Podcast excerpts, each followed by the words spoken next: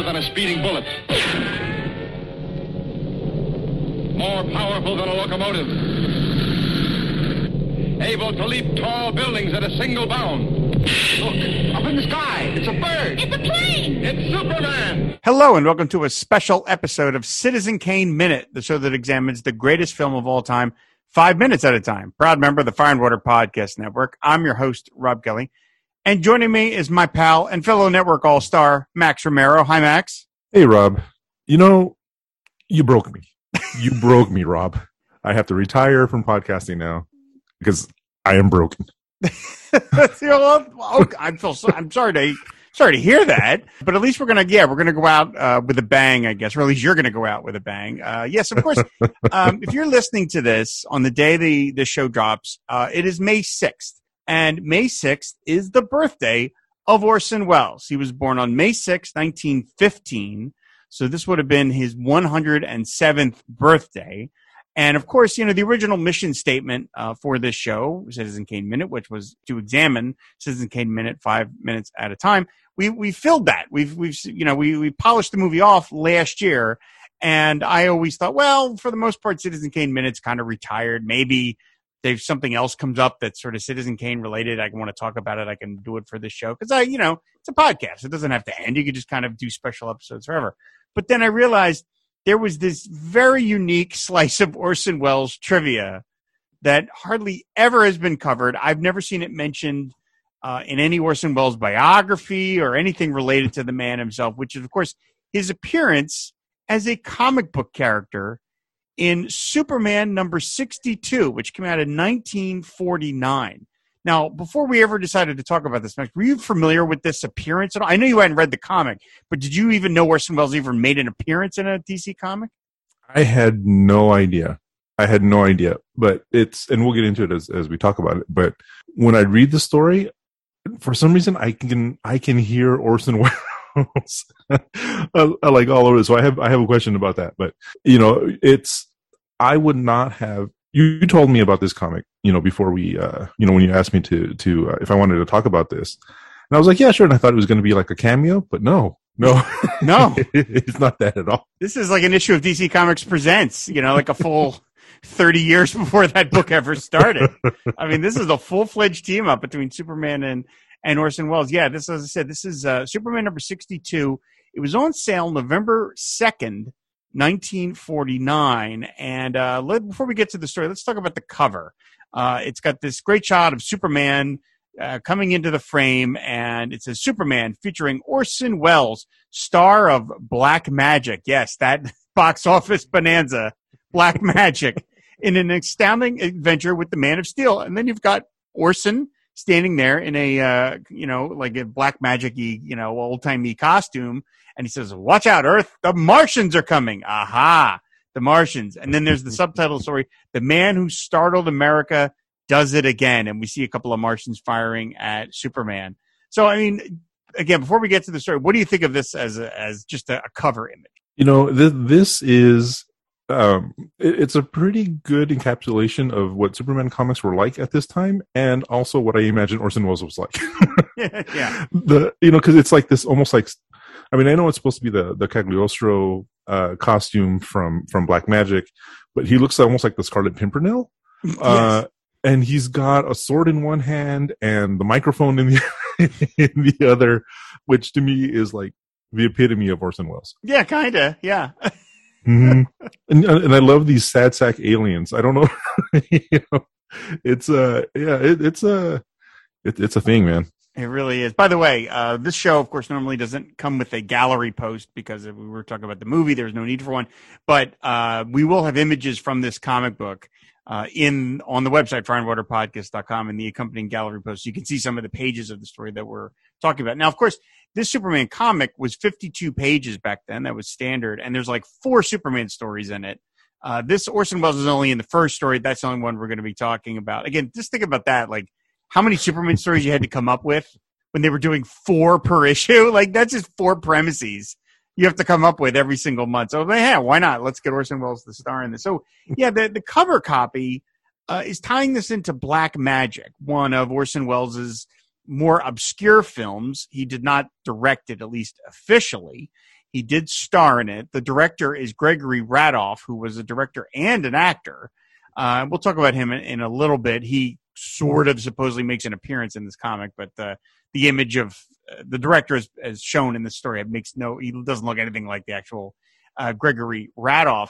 Now, this comic, as I said, was on sale November second, nineteen forty nine. So I thought, well, okay, they're tying it into Black Magic. When did Black Magic come out? I knew it came out that year. But mm-hmm. what I was confused by is every like IMDb and the Wikipedia page for this movie said that this movie came out in broad release on August 19th, 1949, and then hit New York on November 8th, 1949, which makes no sense. You don't do the limited release after the broad release. I don't understand that at all, but that seems to be the dates that everybody has. So it's a curious movie to tie it into because it's it's like I mean I didn't think little kids were going to be interested in a story of Cagliostro. You know, this is, this is not the kind of movie that kids would have been into. Now, of course, you know, you can tell by the cover copy, they're tying this in very heavily to Orson Welles's uh, War of the Worlds broadcast, which you and I actually covered uh, mm-hmm. uh, on the Film and Water show a couple of years ago for Halloween. And I mean, they're they're going to lean into that really heavily. Now, there is no writing credit for the story. Uh, I, I consulted several different comic book databases.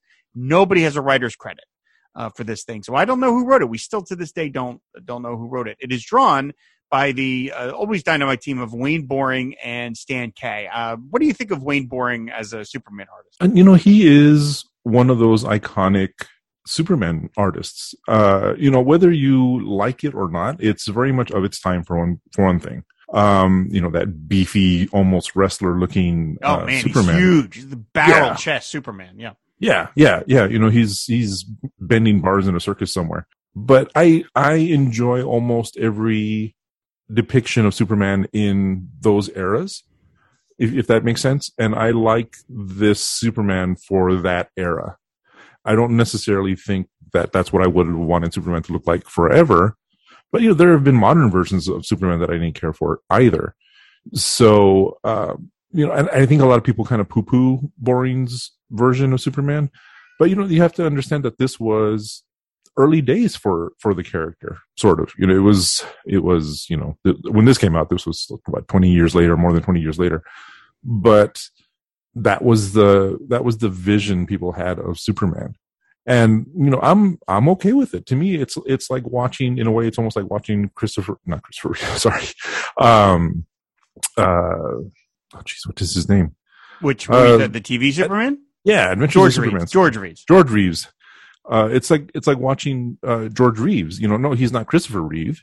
And he's you know but that's fine because he was the superman of that era. So I, i'm i'm perfectly fine with it. And I actually really personally i enjoy this era of, of Superman because it's just so bonkers. yeah, he's dad Superman. That's really yeah. kind of how he's done. He's like, you know, he's slightly, he's not written or drawn to be older, but he just has that kind of dad like kind of thing. yeah. And yeah, he has that, you know, uh, wrestler build. I mean, nowadays, of course, our Superman have to be super cut, uh, because that's the modern version of what we consider fit. But back then, you know, you wanted to look like Jack LaLanne. You wanted to look like, uh, you know, a, a, circus strongman, and that's what the Superman looks like here. And yeah, it's a great cover with this nice bright yellow background, and as you said, Orson Welles looking very dynamic in in his black magic outfit with his with his microphone, and the as you said, the two sad sack aliens kind of blasting uh, ineffectually against the Superman's hand. So, and by the way, said otherwise, I love Wayne Boring, and I love Stan Kaye. Stan Kaye was a marvelous inker. He had such a beautiful, smooth line that virtually every comic I ever saw him ink, I liked because I just thought he had just such a lush look to it. And this story really does have that look. And and again, it's we'll get into it. Like you know, I wrote the synopsis for this story. Right, this story is twelve pages. It took me like an hour to write the synopsis because there's so much happens. These old golden age comics, man, they were giving kids the value for their dime because yeah. this thing has so much plot in it you cannot believe. So, all right, let's let's get right to it. And I apologize for how long I'm going to talk, everybody, because I just I tried to condense it down as much as I could, but a lot happens in these 12 pages. So, uh, so it opens with it's a two it opens with two men who are engaging in a sword fight on a high rooftop. One of them lobs a fatal thrust, sending his opponent falling to his death. We then hear the voice of someone yell "cut," and we see that this isn't real at all. It's just a scene from a movie being shot. And not just any movie, it's Black Magic, starring none other than Orson Welles as the sinister magician Cagliostro. The director tells Welles and the rest of the cast that they are do- done shooting for the day, but reminds them that, uh, that that night there is a fancy dress ball where everyone is uh, to wear their costumes from the movie. Later, Welles and co-star Nancy Guild are driving when they see no less than a rocket ship along the side of the road. Welles goes in for a closer look, not re- realizing that just over the hill, a huge group of onlookers have assembled uh, for what is the first rocket ship launch to Mars. Welles goes into the rocket, hears the announcement of the launch over the radio. He then tries to get out, but the rocket takes off with him in it. A mere two hours later, the rocket lands and Orson Welles steps out onto the red planet Mars. As if that wasn't enough, Welles is met by two small blue skinned beings. Martians! Oh, the irony. One of them tells Orson that they've been studying Earth for years and how much they admired Hitler. Uh oh. They plan on conquering the universe, starting with Earth. Welles wants to warn Earth, so he pulls out his movie sword and threatens one of the Martians to show him how to broadcast through the home planet. Soon, Welles sends a message to Superman, warning him of the imminent invasion. The message is received on Earth, but everyone, including Perry White and Lois Lane, think it's another hoax, just like the one Welles pulled on Halloween night in 1939 with his War of the Worlds radio broadcast. Clark Kent changes into Superman and checks out Orson's story for himself. Using his telescopic vision, he sees it isn't a hoax and arrives on Mars just in time to help Orson fight off a small horde of Martians. The head Martian offers Superman to be his right hand man in conquering the universe, a deal the Man of Steel heartily refuses. The Martian leader then launches a massive fleet of invading ships, with some of them being mere holograms. With so many to check, Superman won't be able to find the real ships in time. Orson Welles won't stand for this, so he uses some sleight of hand magic to create a puff of smoke, giving him a moment of surprise to deck the Martian leader. He then turns off uh, the machine, creating the illusions, and then uses more of his patented magic to subdue some of the other Martians. Superman stops the invasion and returns to Mars. He and Orson truss up the Martian leader, making him deliver a televised speech saying he is retiring and all the invading Martian hordes can go return home to their families. Superman puts the Martian leader in a rocket and dumps him on an abandoned planet. No one there to boss around, but enough food and support to live there for the rest of his life. For his part, Orson reminds the would be conqueror that he's getting off lucky unlike all the Nazi leaders who were hung at the end of World War II. Superman brings the Earth rocket home, and soon after, Orson Welles is at the costume ball where people want to know what it was his broadcast just another stunt. Orson's only suggestion ask Superman. For his part, Clark Kent submits the story to Perry White, who rejects it as pure science fiction. Whew! All right, Max. I I mean, I uh, okay. First of all, you got to wonder Partler. why Martler Rob. Martler, yes, Martler. Why? Why is like okay? I mean, the one Hollywood connection DC had was Whitney Ellsworth, the longtime DC editor. He uh, once he realized uh, that there was you know interest in uh, Hollywood had interest in maybe some of the characters DC was publishing. He established himself as the Hollywood connection, which is actually very smart because that means you know you get to get the hell out of cold New York and go to California a lot. That's very, you know, it's really smart of him. But he sort of became the self-appointed liaison between his company and Hollywood. And so I have to think this was something of his doing that they thought, well, let's connect him up to Orson Welles. Now, why it would be tied to Black Magic, again, a movie that really I don't think did a lot of business and would not have a lot of kid appeal, uh, is sort of baffling to me. But Orson Welles was still, of course, incredibly famous.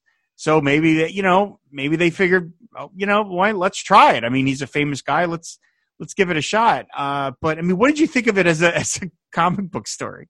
It very Superman. Mm-hmm. it is very Superman of that time. It was just like I said. It, it was you know you mentioned before that there's no writing credit for this, and I cannot imagine Orson Welles letting his uh, image being used without having some sort of input into it. And it sounds like Orson Welles, you know, I mean, the, the dialogue and that sort of thing. And I, I kind of wonder if he didn't write it, if he at least had some sort of input into it. And it, if it was him, I mean, and I don't know for sure. I'm just, maybe I'm just, you know, I'm just, uh, you know, wishing on a star here. But the, if it, if it was him, how fun that must have been for him, for him to to get together with the DC guys and write this not so Superman story. with him in the in the middle of it because he is definitely a major player in the story. He's not on the sidelines. He's I mean he is part of the action, and it's Yeah. it's uh, it's it's it's classic Superman. I, I would highly doubt that Orson Welles wrote it, but it, at the same time, Orson had enough of a kind of like, you know, as we've talked about across other episodes of other podcasts and then all the episodes of Citizen Kane Minute, like, you know, he had a real kind of like, uh, trickster personality, you know, I Mhm. mean, you starting with the War of the, I start before that, but I mean, in terms of his worldwide fame, starting with, with War of the Worlds. So I could imagine him at the very least approving this. Like his PR guy yeah. ran it by him Mhm. and he was like, "Oh yeah, all right, this is fun." Because it does feature first of all, as you say, it's it's a full on team up. It is Right. not Orson Welles shows up for the first page and the last page and Superman's all the middle. Orson Welles is throughout this story and he gets a lot to do. He gets to beat up some Martians, which is really exciting. And of course there's all the mentions of like his his penchant for magic Right. which feels like okay, you know, that's a big thing for Orson. Like he, you know, he, he pulls again, he, he pulls a puff of smoke out of his sleeve and stuff like that, and all the rabbit stuff out of his yeah. the rabbit out of his sleeve, and and you know, and again, all the stuff with the War of the Worlds, and it's I, I Mhm. thought it was very instructive that what is the one thing like the name of this show is Citizen Kane Minute, the one thing that is Orson Welles that as we know him, the thing he's most famous for is not mentioned in this story which is Citizen Kane. It's never mentioned one time because, of course, Citizen Kane kind of came and went as a movie. It got won an Oscar and it got nominated for Best Picture, but it was not a particularly big hit. And then it just was forgotten about because it was mostly buried by by Hearst and Mhm. RKO buried it. And it wasn't until the early '50s, kind of not too long after this comic got published, that it got started. You know, a new generation of critics came around and discovered it. And then it became this famous thing. But it's so funny that in 1949, the thing that he is kind of still famous for is War of the Worlds, not Citizen Kane. hmm Yeah. Well, and I was I'm not sure of the timeline, but is was Black Magic? I think you, you had just said Black Magic was it was already out by the time this came. It was, yeah, it was, published, right? it was out. Yes. So was this some sort of like early version of cross promotion? Like I said, I don't, I, I just can't imagine why. What like you just like it's like a chicken and egg. You're like, okay, did they want Orson Welles? Did they want to do a team up with Orson Welles? And they were like, well, what's he in next? hmm Uh, You know what I mean? Like It, it was either that or the Third Man, which came out the same year. right. That oh my god, can you imagine that? You know, Superman and Joseph Cotten and Orson Welles team. Uh, talk about the world's finest uh, trio. That that would have been amazing. But yeah, I mean, I guess part of it maybe is because because it's black magic, in that he is he does have that costume, as you say, like he's just as Mhm. Cagliostro. Like it's at least.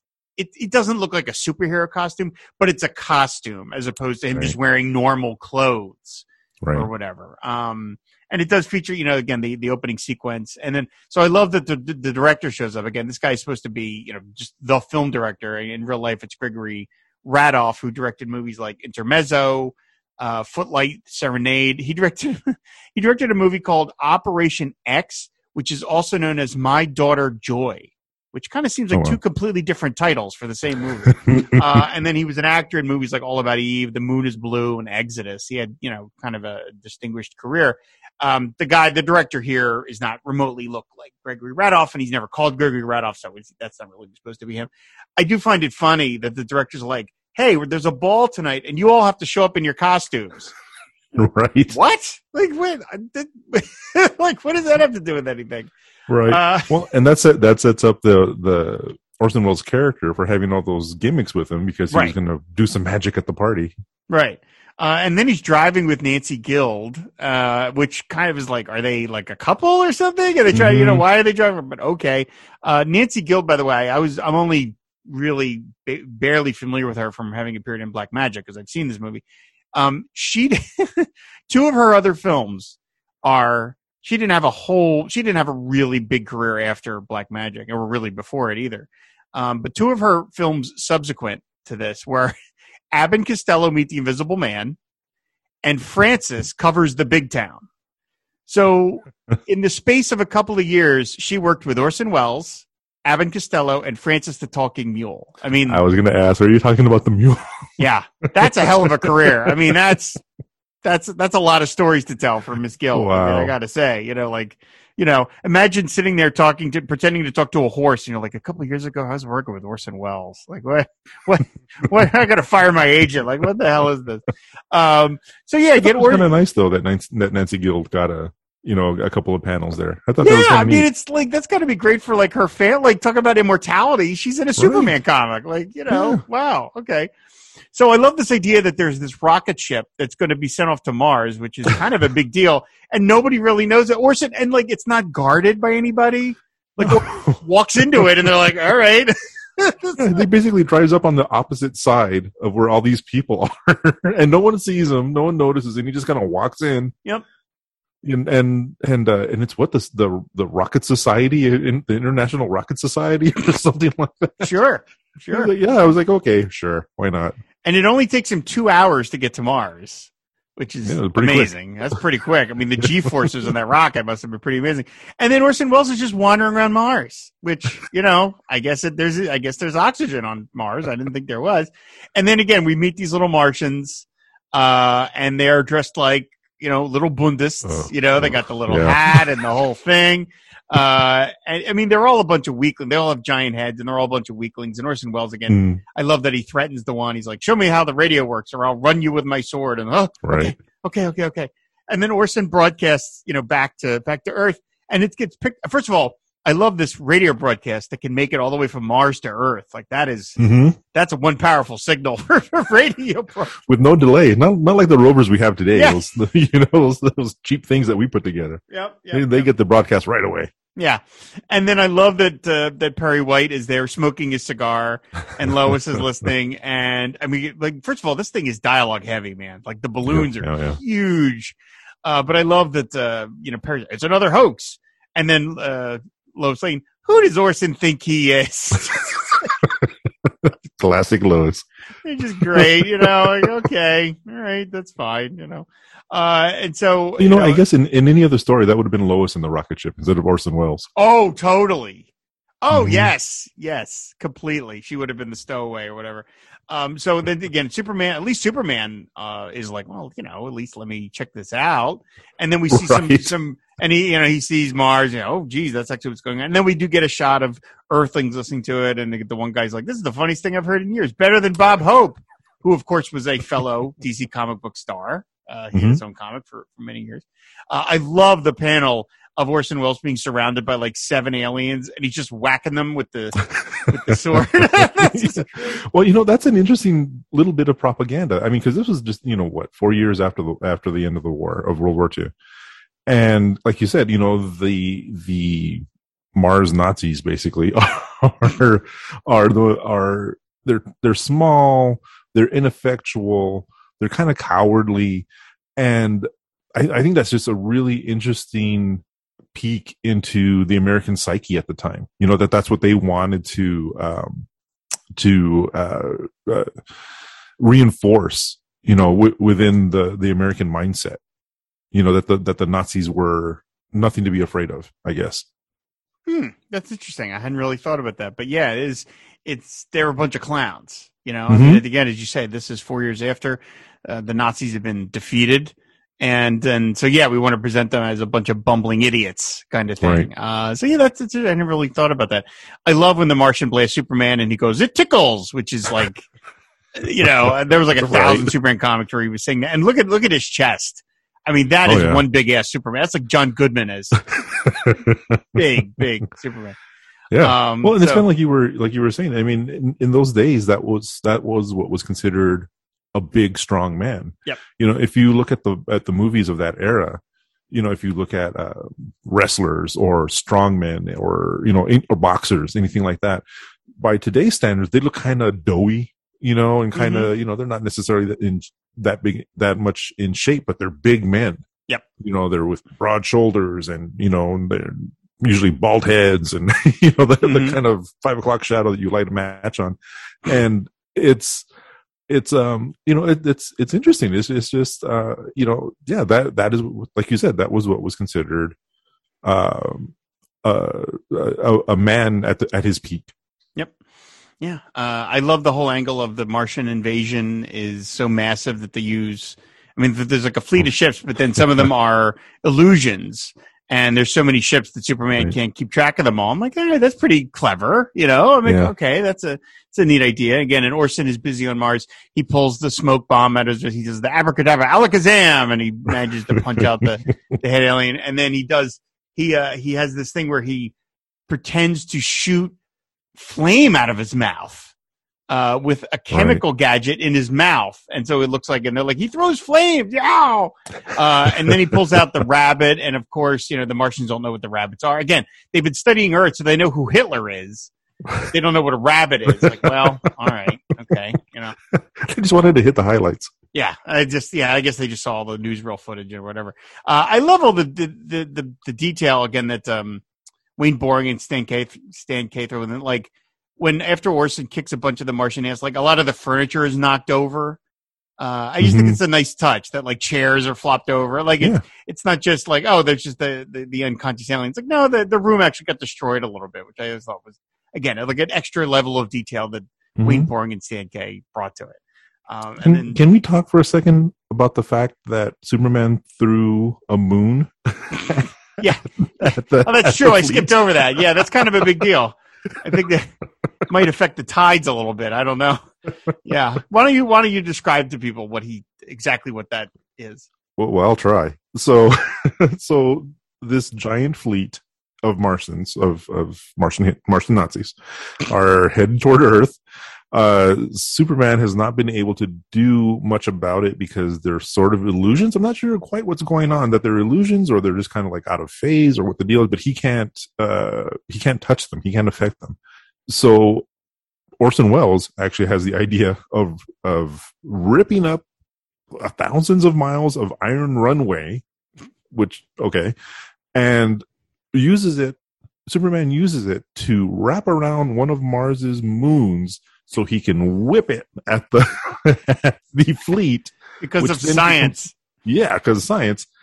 And then the fleet gets caught in the moon's orbit and are basically stuck circling that moon now. So sure. Sure. All right. Yeah, yeah, that's fine. sure. Yeah, that makes perfect sense. Yeah, That- that's I what mean- you would do. They're just stuck there forever too. They're just going around in circles forever. So okay, great. Yeah, I Mhm. when, when, when I was writing the synopsis, as I said, it got so long that I'm starting to leave parts out, and I'm like, all right, he just conquers the Martian invasion. That's my. Mhm. I, I'm not even getting into the details of uh, of the the mission of. Again, the story is 12 pages. Everybody, 12 pages.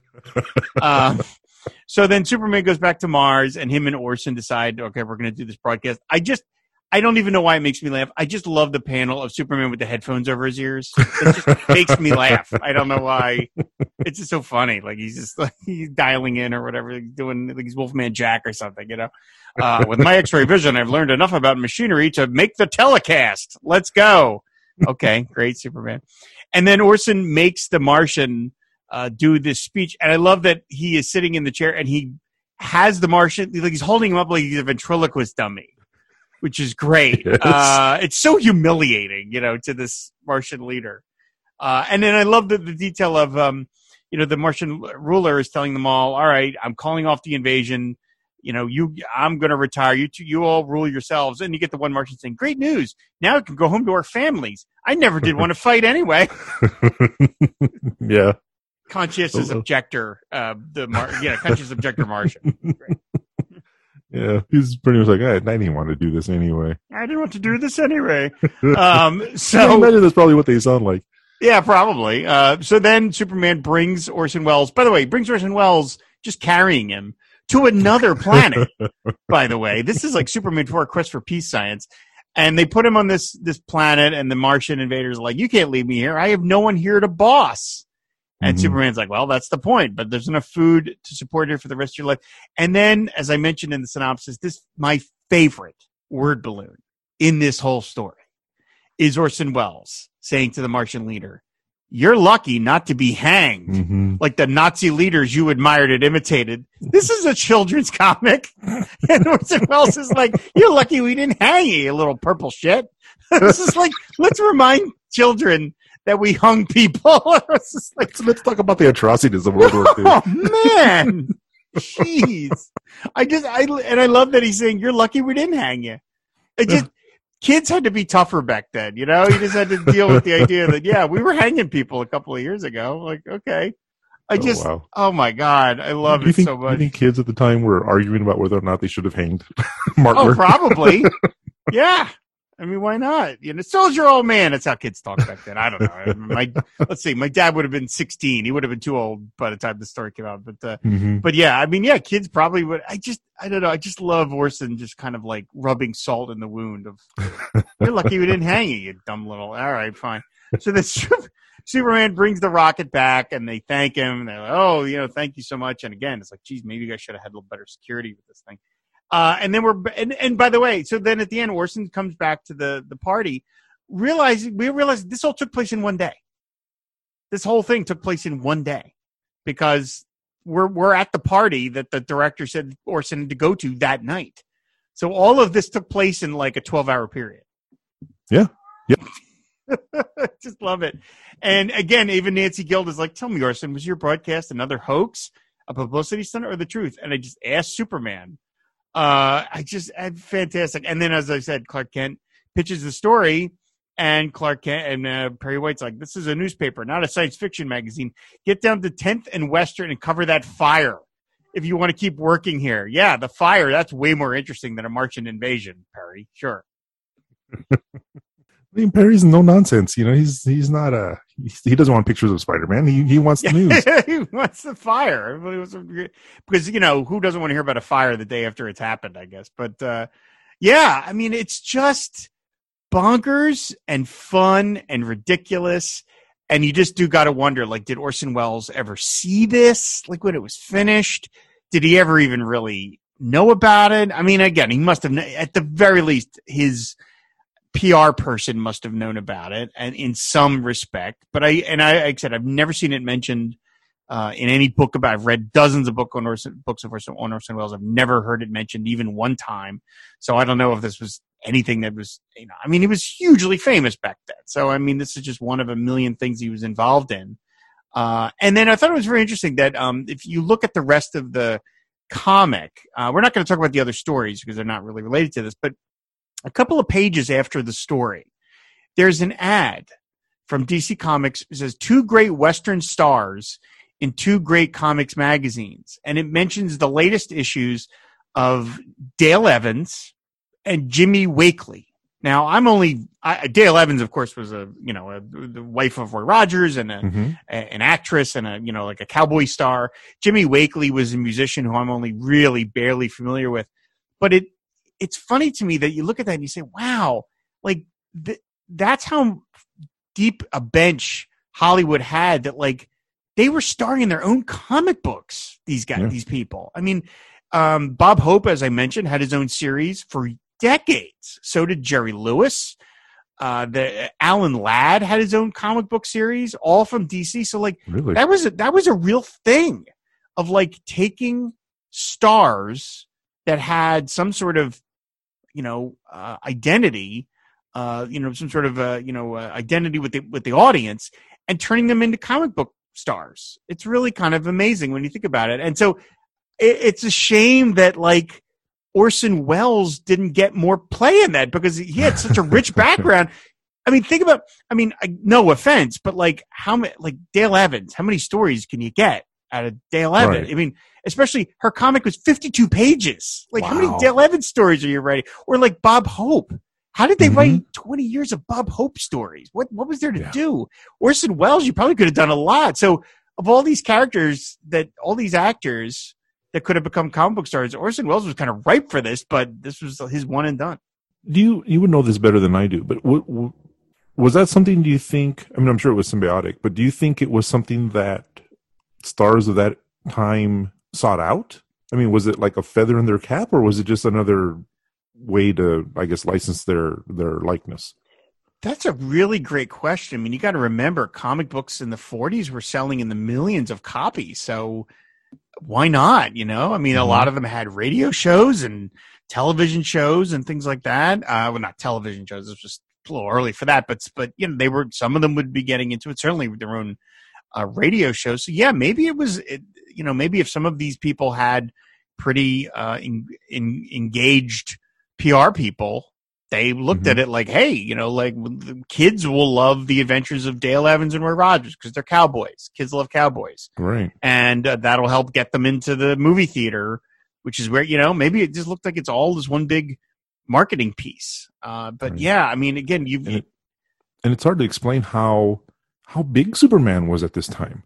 Yeah. I mean, it was he was huge. you know? He had just come off his own movie serial. That was a year Mhm. earlier. Uh, and that was his debut in live action. And the show, the TV show was only a couple of years away at this point.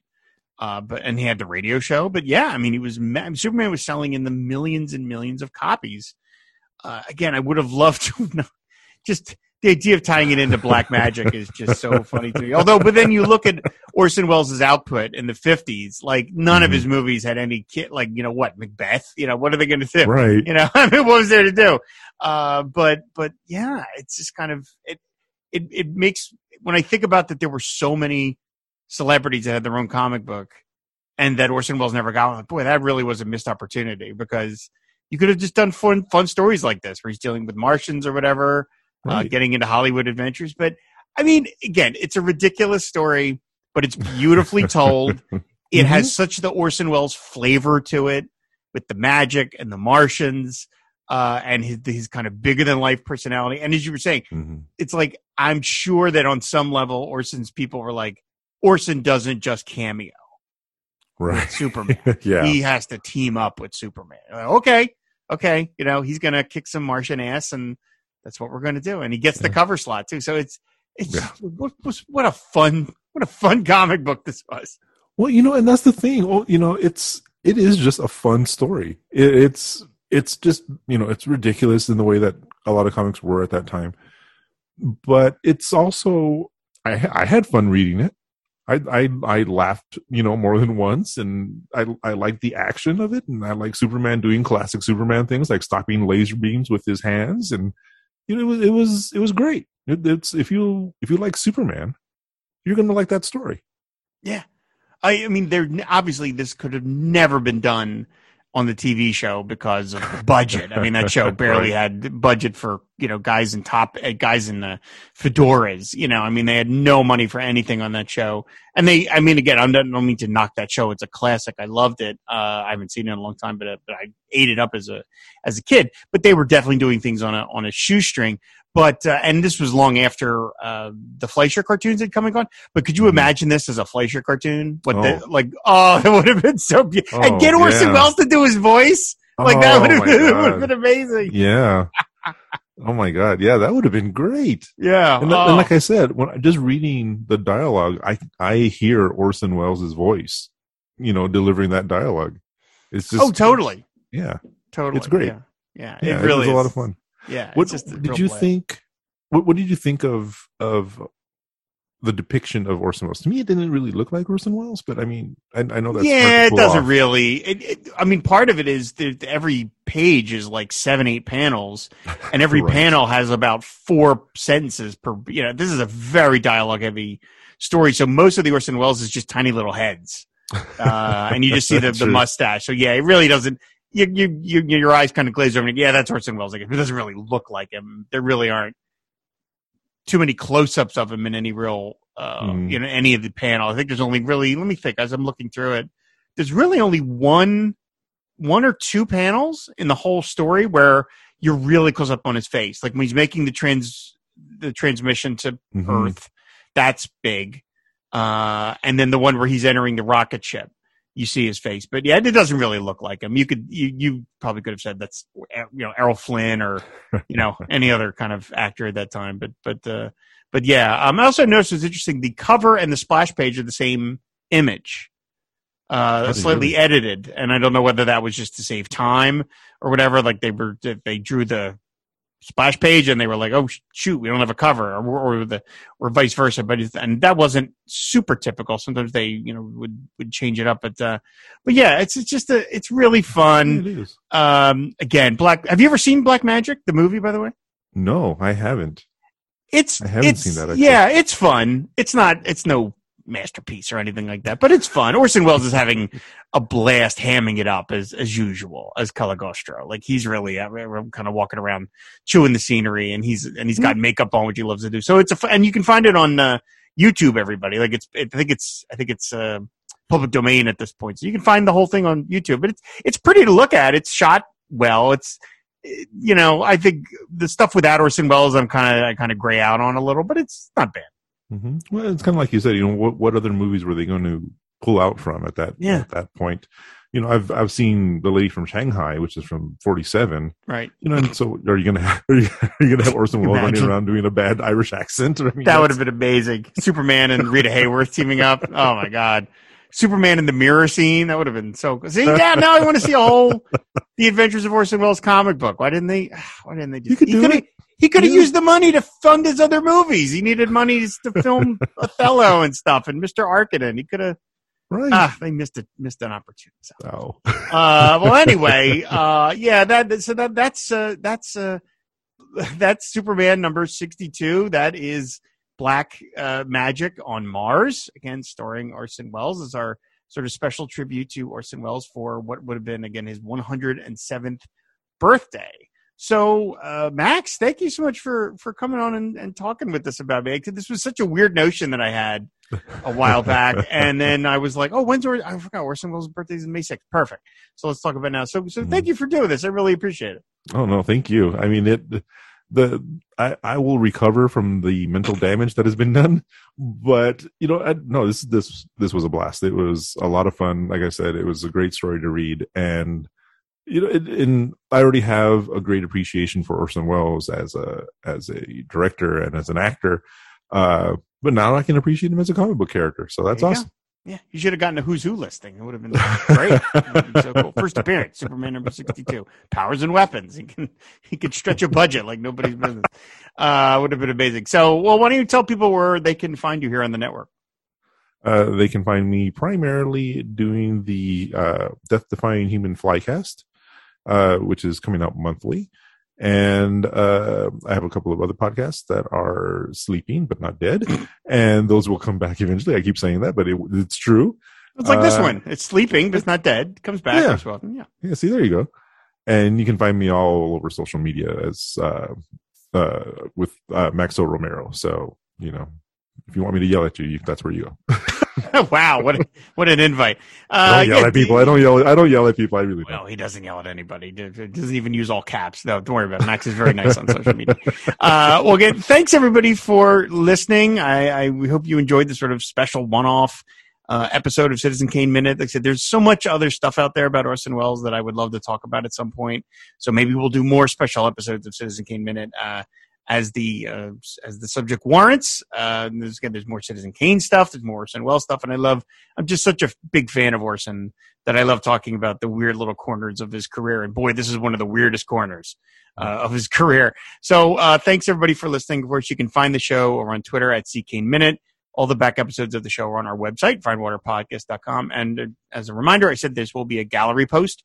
Uh, so you just check that out and you can see some of the great, uh, beautiful pages from this story there. You can subscribe to the show on any podcatcher of your choice. And of course, if you, if you want to support the Fire and Water Podcast Network, just go to patreon.com slash FW podcast. So uh, that is going to do it. Thanks everybody so much for listening. I'm not sure when Citizen Kane Minute will be back, but we'll be back at some other point. You know, the show, as, as Max said, sleeping, not dead.